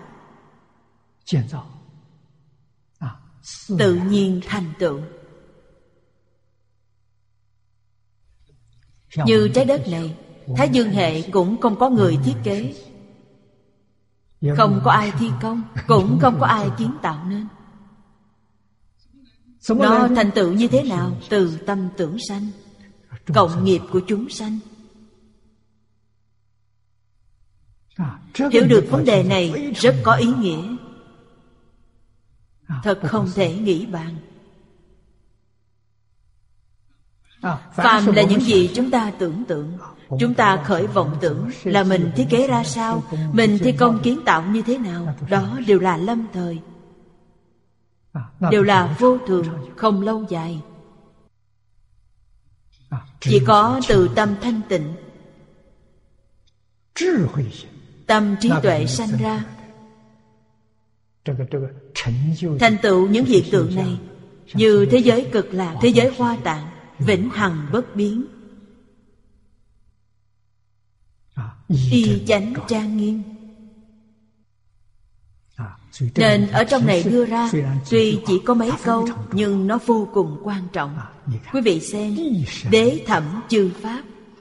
Ở đây đế là siêng năng, chân thật, thẩm là thẩm tra, cùng một nghĩa với những gì cổ nhân dạy chúng ta học như bác học, thẩm vấn. Hai chữ đế thẩm này bao hàm cả bác học, thẩm vấn, thận tư, minh biện. Thể tánh của tất cả các pháp hư huyễn. Thể tánh là chân tâm. Chân tâm ở trước có nói đến cả 3 loại hiện tượng đều không có, nhưng nó có thể sanh ra 3 loại hiện tượng này. Sanh ra 3 loại hiện tượng này là hư huyễn, không phải thật. Trong Kinh Đại Bát Nhã đã dạy rằng tất cả pháp vô sở hữu, tất cánh không bất khả đắc. Đức Thế Tôn nói điều này suốt 22 năm. Đức Phật thuyết Pháp 49 năm, khoảng gần nửa thời gian, Ngài nói đến vấn đề này. Đây là gì? Đây là chân tướng của vũ trụ vạn Pháp. Sau khi hoàn toàn thấu hiểu, chúng ta có thể thọ dụng, nhưng không được chấp trước nó. Cũng chính là nói, chúng ta có thể hưởng thụ, nhưng không thể chiếm hữu nó. Thực tế hơn, chúng ta không cần nói gì khác. Thân thể này của chúng ta, thân thể của tôi có thể hưởng thụ nó, nhưng không thể chiếm hữu, không chiếm hữu được. Vì sao? Vì nó biến hóa mỗi ngày. Chúng ta làm sao khống chế được? Không thể khống chế, không thể chiếm hữu, nhưng có thể dùng nó. Không nên có tâm chiếm hữu, không nên có tâm khống chế. Có tâm chiếm hữu, có tâm khống chế thì đây là độc bệnh, nó sẽ đem đến bệnh tật. Không có chiếm hữu, không có khống chế, đây là tâm lành mạnh, thân tâm mạnh khỏe. Chúng ta dùng tâm thanh tịnh đối đãi thân thể này, dùng tâm bình đẳng đối đãi thân thể, dùng tâm giác ngộ, nó tự nhiên sẽ mạnh khỏe. Những đạo lý này chúng ta cần phải hiểu. Hiểu rồi phải biết dùng, tức là dùng trong cuộc sống hàng ngày. Đây gọi là chăm sóc sức khỏe, vệ sinh chăm sóc sức khỏe. Điều này quả thật là an vui. Vui của người thế gian là giả, không phải thật. Niềm vui của thế gian là kích thích. Người thật sự có công phu tu học thì niềm vui của họ là gì? Niềm vui của họ là sự thấu hiểu, hoàn toàn thấu triệt chân tướng sự thật. Chúng ta nói một cách hiện thực, thân tâm cá nhân mạnh khỏe, gia đình chung sống hài hòa, mỗi người đều hiểu rõ tiền nhân hậu quả, làm sao có sai lầm được. Xã hội an định hài hòa, thế giới thái bình. Như vậy tốt đẹp biết bao.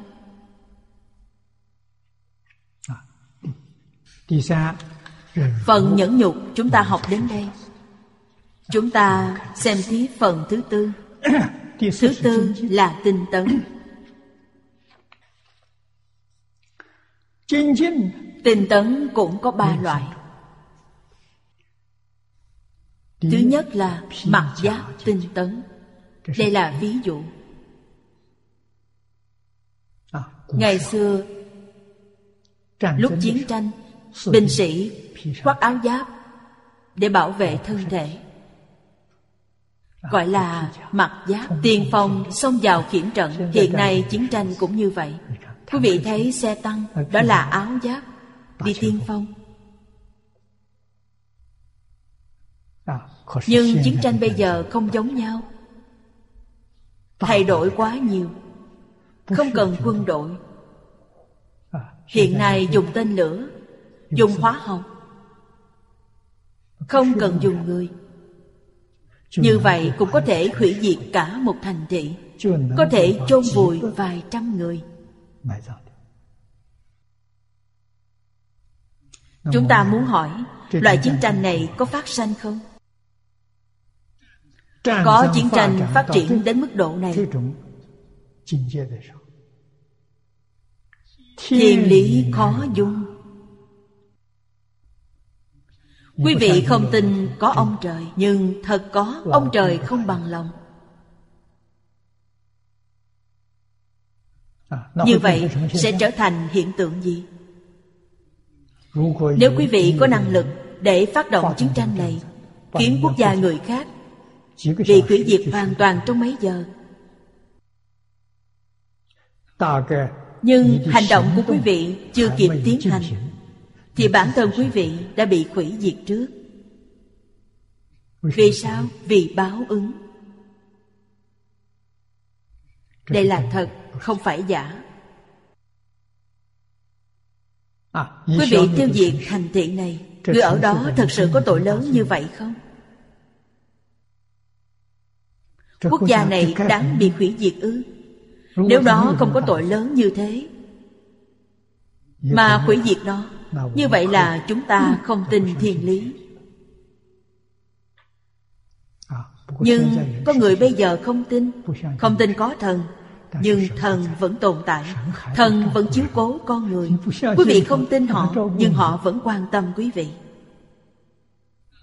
họ vẫn đang nhìn chúng ta. Thế nên vũ khí đại sát thương này là thiên lý không dung. Nếu quý vị làm điều này, quý vị chưa dùng đến nó, thì đó đã gặp phải thảm họa. Thảm họa gì? Thảm họa động đất, núi lửa bộc phát, sóng thần.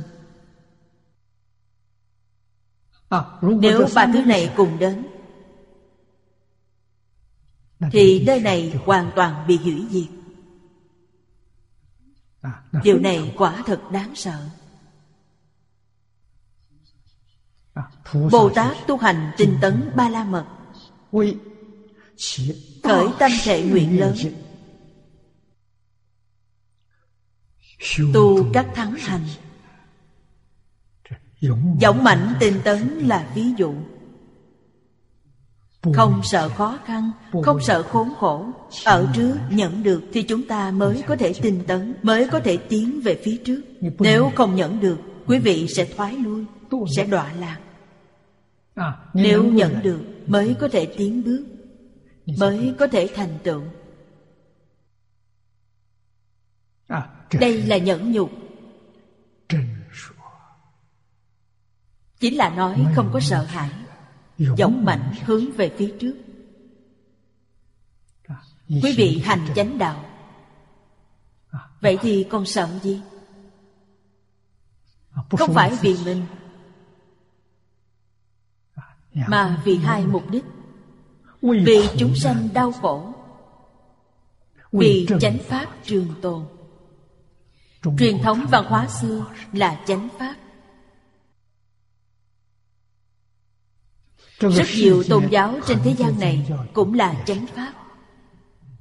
Nhưng trong xã hội ngày nay, có tà giáo, không thể nói không có. Nó không phải chánh pháp. Chúng ta phải có trí tuệ để phân biệt đâu là chánh, đâu là tà. Thế nào gọi là tà? Tự tư tự lợi là tà. Chánh là gì? Đại công vô tư, giúp xã hội êm ấm, giúp chúng sanh ly khổ đắc lạc. Đây chính là chánh pháp. Cho nên phân biệt chánh tà chính là trí tuệ. Thế nhưng xã hội bây giờ, người có trí tuệ này ngày càng ít. Rất nhiều người không có trí tuệ. Không có trí tuệ là đi theo tà pháp để hủy diệt chánh pháp, làm chướng ngại chánh pháp. Có việc này. Nhưng chúng ta tin, vì Đức Phật và cổ nhân đã nói rằng ta không thắng chánh. Phải giữ vững chánh pháp. Khi có chướng ngại, cần phải giữ vững. Đích thực là tà không thể thắng chánh. Tà thì sao? Sẽ bị người khác vạch trần, chịu không được thử thách của thời gian. Vì sao Phật là chánh pháp? Vì đã trải qua 3.000 năm thử thách. Vì sao Nho là chánh pháp? Vì ít nhất cũng chịu khảo nghiệm 5.000 năm. Đạo cũng có 2.500 năm thử thách. Lịch sử đã kiểm nghiệm và chứng minh nó là chánh pháp. Phật pháp theo những gì lịch sử Trung Quốc ghi chép lại, Đức Thế Tôn diệt độ đến nay là 3038 năm. Hàng đệ tử Phật đời trước đều dùng niên đại này. Quý vị xem, Đức Thế Tôn đản sanh,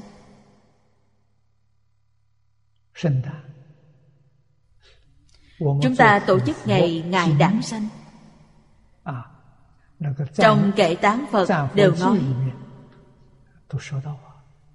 Đức Phật ra đời là năm Giáp Dần thứ 24 của Chu Chiêu Vương. Đức Phật thuộc tuổi Dần. Ngài diệt độ vào năm thứ 53 của Chu Mục Vương. Theo ghi chép này thì đến nay là 3038 năm. Thế nên người xưa thường nói, điều này nói trong kinh điển 3000 năm trước.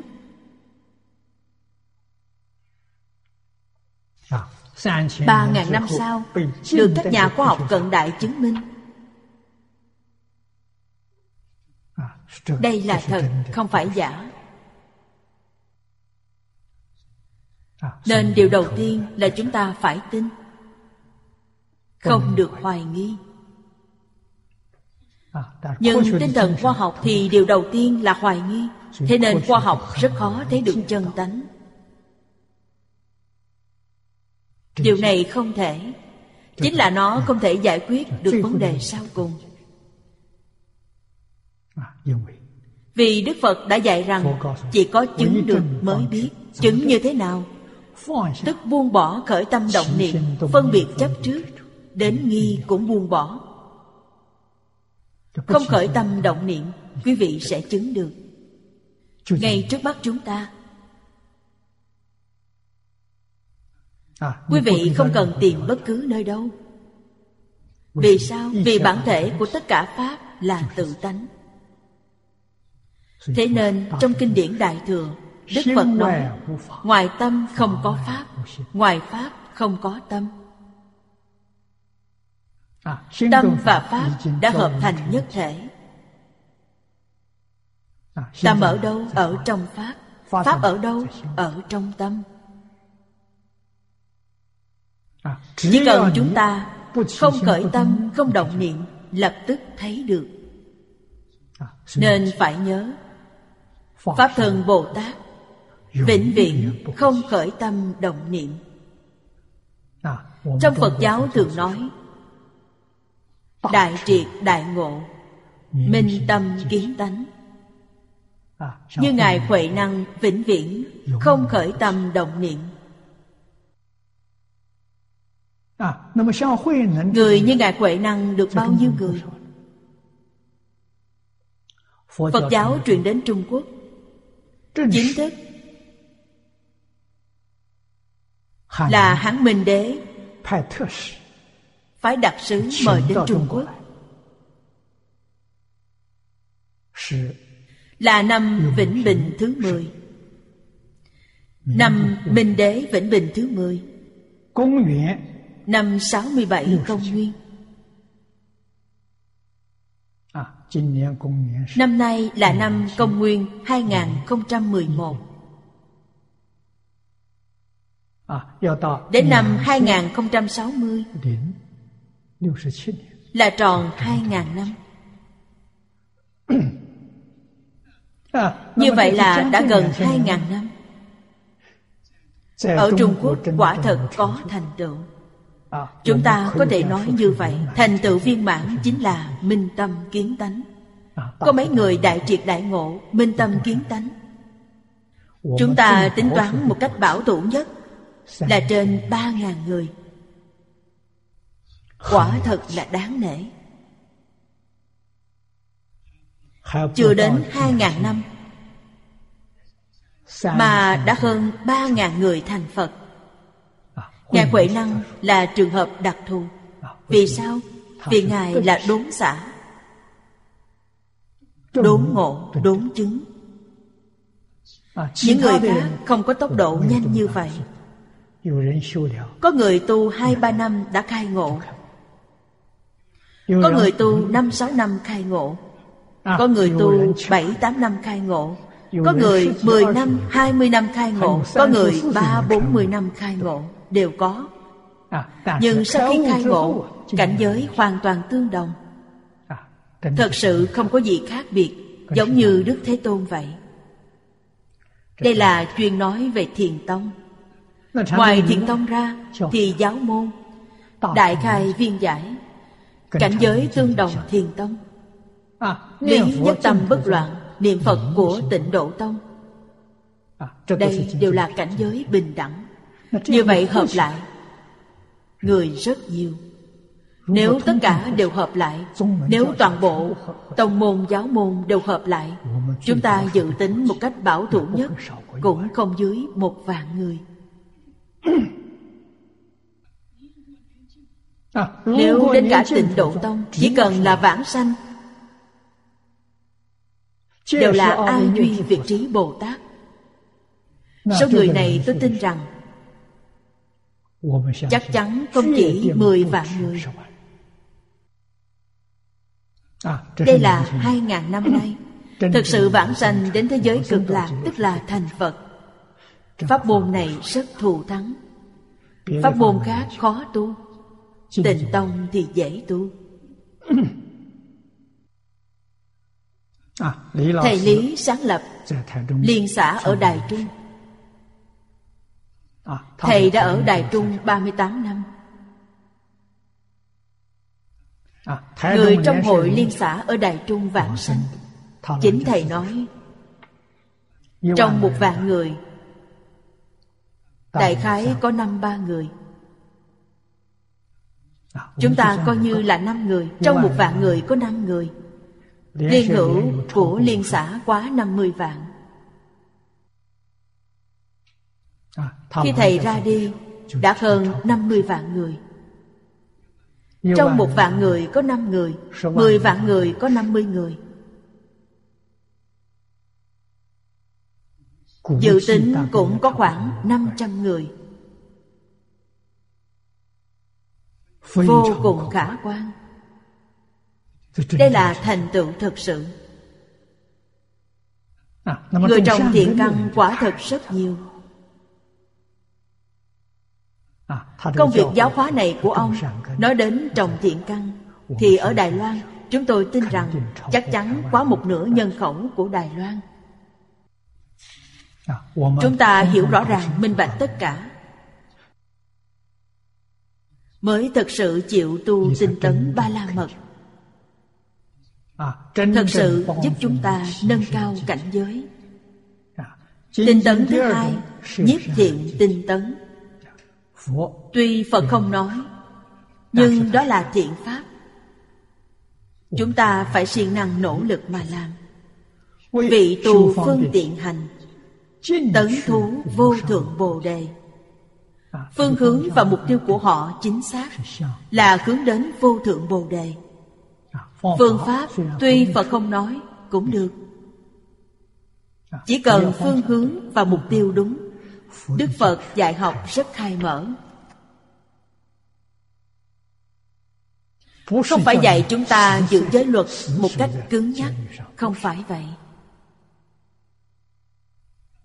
Đức Phật đích thực là dân chủ tự do khai mở. Tuy quản lý rất nghiêm khắc, nhưng tinh thần của Ngài là khai mở. Khi chúng ta không có năng lực phân biệt chân vọng, thị phi, tà chánh, thì quản rất chặt chẽ. Khi có năng lực phân biệt rồi thì dần dần đã khai mở.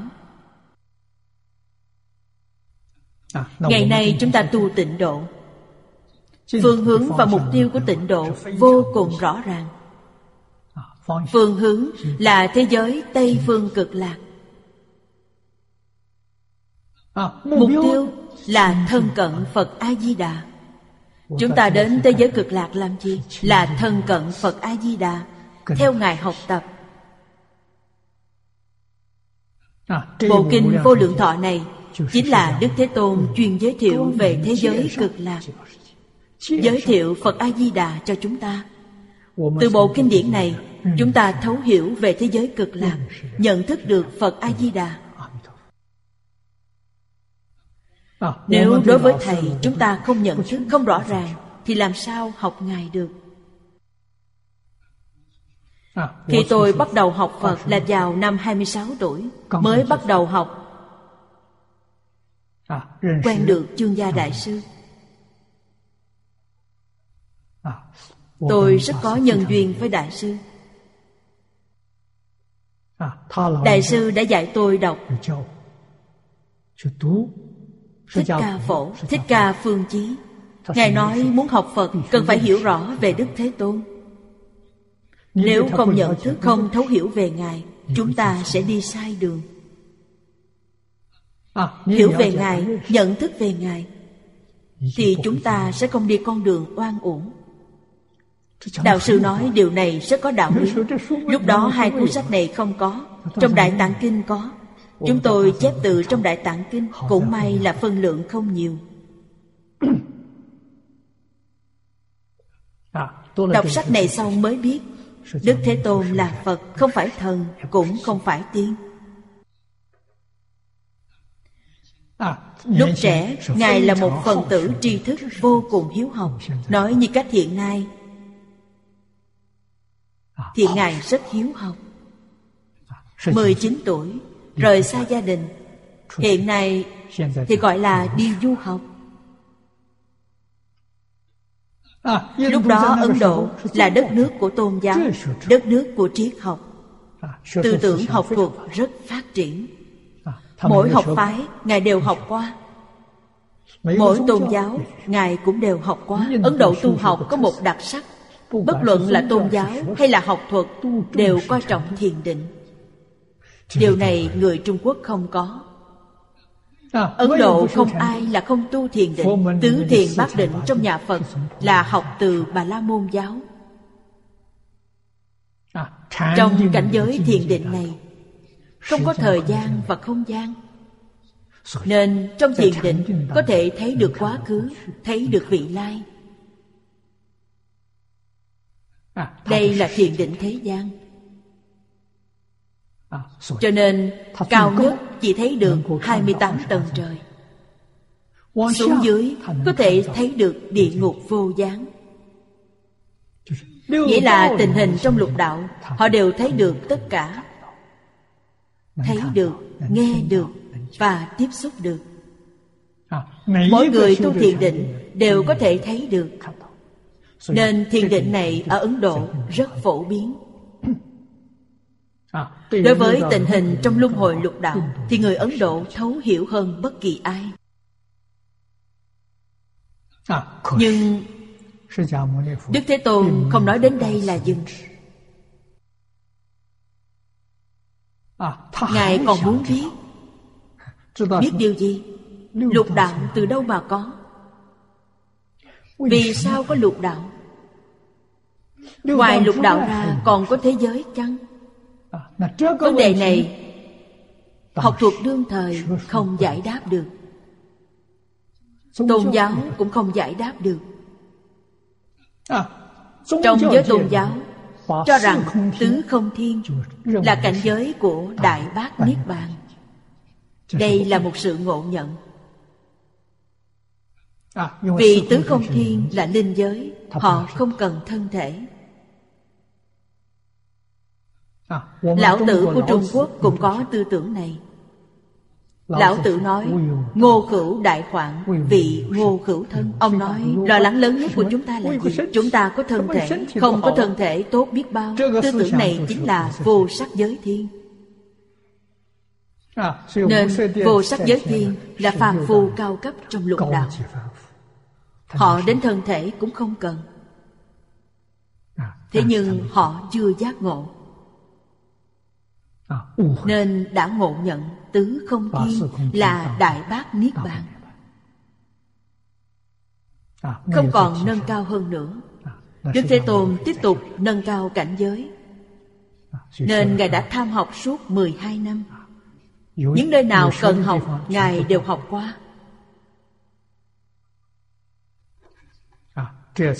dưới cội cây bồ đề. Trong kinh điển ghi chép ở dưới cội Tất Bát La, Ngài buông bỏ tất cả sở học 12 năm, nhập sâu vào thiền định. Mọi vấn đề đều được giải quyết. Ba đáp án đều hiện tiền.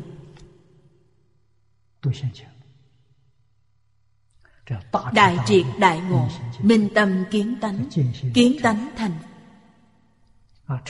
Phật, thành tựu trí tuệ viên mãn cứu cánh. Chúng ta gọi là đắc đạo, chính là ý này. Sau khi khai ngộ, Ngài bắt đầu giáo hóa. 30 tuổi bắt đầu dạy học, 79 tuổi niết bàn. Ngài giáo hóa 49 năm. Trong kinh điển ghi chép, chúng ta không thấy Ngài nghỉ ngày nào. Không có. Ngày ngày đều dạy mọi người, ngày ngày đều giải quyết khó khăn cho mọi người. Ghi chép lại trở thành kinh điển. Nhờ vậy chúng ta mới hoàn toàn thấu triệt Đức Thế Tôn khi tại thế là người như thế nào, là nhà giáo dục. Ngày nay chúng ta gọi là nhà giáo dục văn hóa xã hội đa nguyên.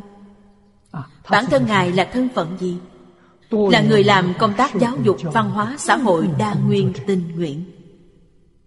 Ngài không nhận học phí. Đời sống bản thân rất đơn giản. 3 y, 1 bình bát, Ngài ăn 1 bữa, đêm ngủ dưới gốc cây. Ngài sống một đời như vậy. Sau cùng Ngài viên tịch ở trong rừng, chứ không phải ở trong nhà. Suốt đời nhắm vào việc dạy học. Chúng ta xưng Ngài là Thầy, đây là quyết định đúng đắn. Đệ tử Phật xưng Đức Thế Tôn là Bổn Sư, là người Thầy căn bản. Đức Phật là người Thầy khai sáng giáo dục. Ngài làm thân phận này, không liên quan gì đến tôn giáo. Ngày nay xem Ngài thành mê tín, xem Ngài là tôn giáo, tội này nặng biết bao. Đây là gì? Người cứu chúng ta. Sao chúng ta lại dùng thái độ này để nhìn Ngài? Ngài có thể cứu xã hội, thực sự có thể giải quyết vấn đề. Lần này tôi đến Nhật Bản giảng kinh. Nhật Bản gặp đại thiên tai, động đất vào tháng 3 năm 2011. Nghiêm trọng nhất là còn có phóng xạ. Họ còn có một chút tín tâm. Họ nghĩ giảng kinh có thể giúp ích cho việc hóa giải thiên tai. Tôi đến đó, có giúp gì được không? Nhất định giúp được. Vì sao? Vì con người sau khi hiểu được đạo lý, tâm ý niệm vừa chuyển thì thiên tai liền giảm nhẹ. Nhất định phải đoạn ác tu thiện, phải cải tà quy chánh, phải đoan chánh tâm niệm. Tôi nói với mọi người, ngày nay có thể cứu được Nhật Bản chỉ có một người. Họ hỏi tôi là ai, tôi nói Thiên Hoàng. Vì sao? Người cứu quý vị phải là người mà nhân dân của quý vị đối với họ có một sự tôn kính, tôn cung. Người đó nói chuyện, quý vị nghe lời, như vậy mới được cứu. Tôi dạy quý vị đoạn ác tu thiện, quý vị bán tín bán nghi. Nếu Thiên Hoàng dạy quý vị đoạn ác tu thiện thì quý vị sẽ thực hành. Thế nên ông ta phải có uy vọng, phải được nhân dân tin tưởng. Tôi nói ông ta sẽ làm được. Tôi khuyên họ, Nhật Bản phải buông bỏ, mãi mãi từ bỏ chủ nghĩa phát xít, mãi mãi buông bỏ dùng thủ đoạn chiến tranh. Đối với các quốc gia khác, không lấy chiến tranh làm thủ đoạn, mà phải đem truyền thống văn hóa phát triển rộng rãi. Nhân dân tốt, bá tánh ở nông thôn rất chất trực, nhân đạo nặng tình nghĩa, quả thật hiếm có. Vì vậy họ muốn tổ chức một điểm thí nghiệm như thí nghiệm của chúng tôi ở Thang Trì, sẽ làm thành công hơn chúng ta. Căn bản của họ quá tốt. Tôi động viên Thủ tướng Cưu Sơn làm. Nơi tôi đến giảng kinh chính là quê hương của ông. Cách nhà của ông đi xe khoảng 20 phút. Tôi nói làm thí nghiệm ngay trên quê hương của ông. Ông làm việc này còn cao hơn làm thủ tướng, có ý nghĩa hơn làm thủ tướng, rất hiếm có.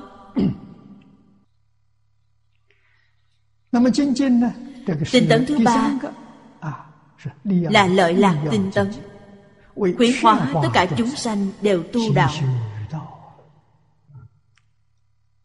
Đây là điều nhất định phải nghĩ đến. Chúng sanh quá khổ. Khổ từ đâu mà có? Do mê mà có.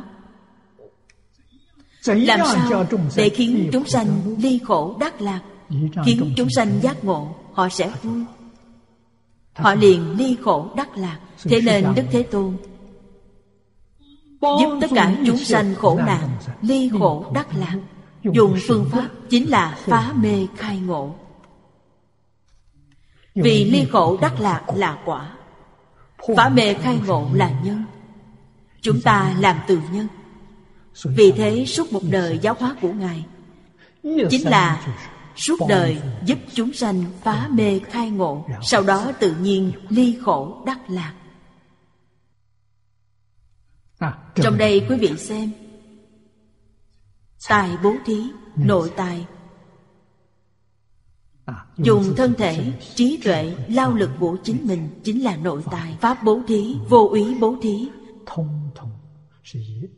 tất cả đều lấy phương thức tinh tấn nhất biểu diễn cho chúng ta thấy, làm một tấm gương tốt nhất. Hết giờ rồi. Hôm nay chúng ta học đến đây. Nam Mô A Di Đà Phật. Nguyện đem công đức này hồi hướng bốn ân và ba cõi, nguyện khắp pháp giới các chúng sanh đồng sanh cực lạc thành Phật đạo. Chúng Phật tử đạo tràng Tịnh Độ. Nam Mô A Di Đà Phật.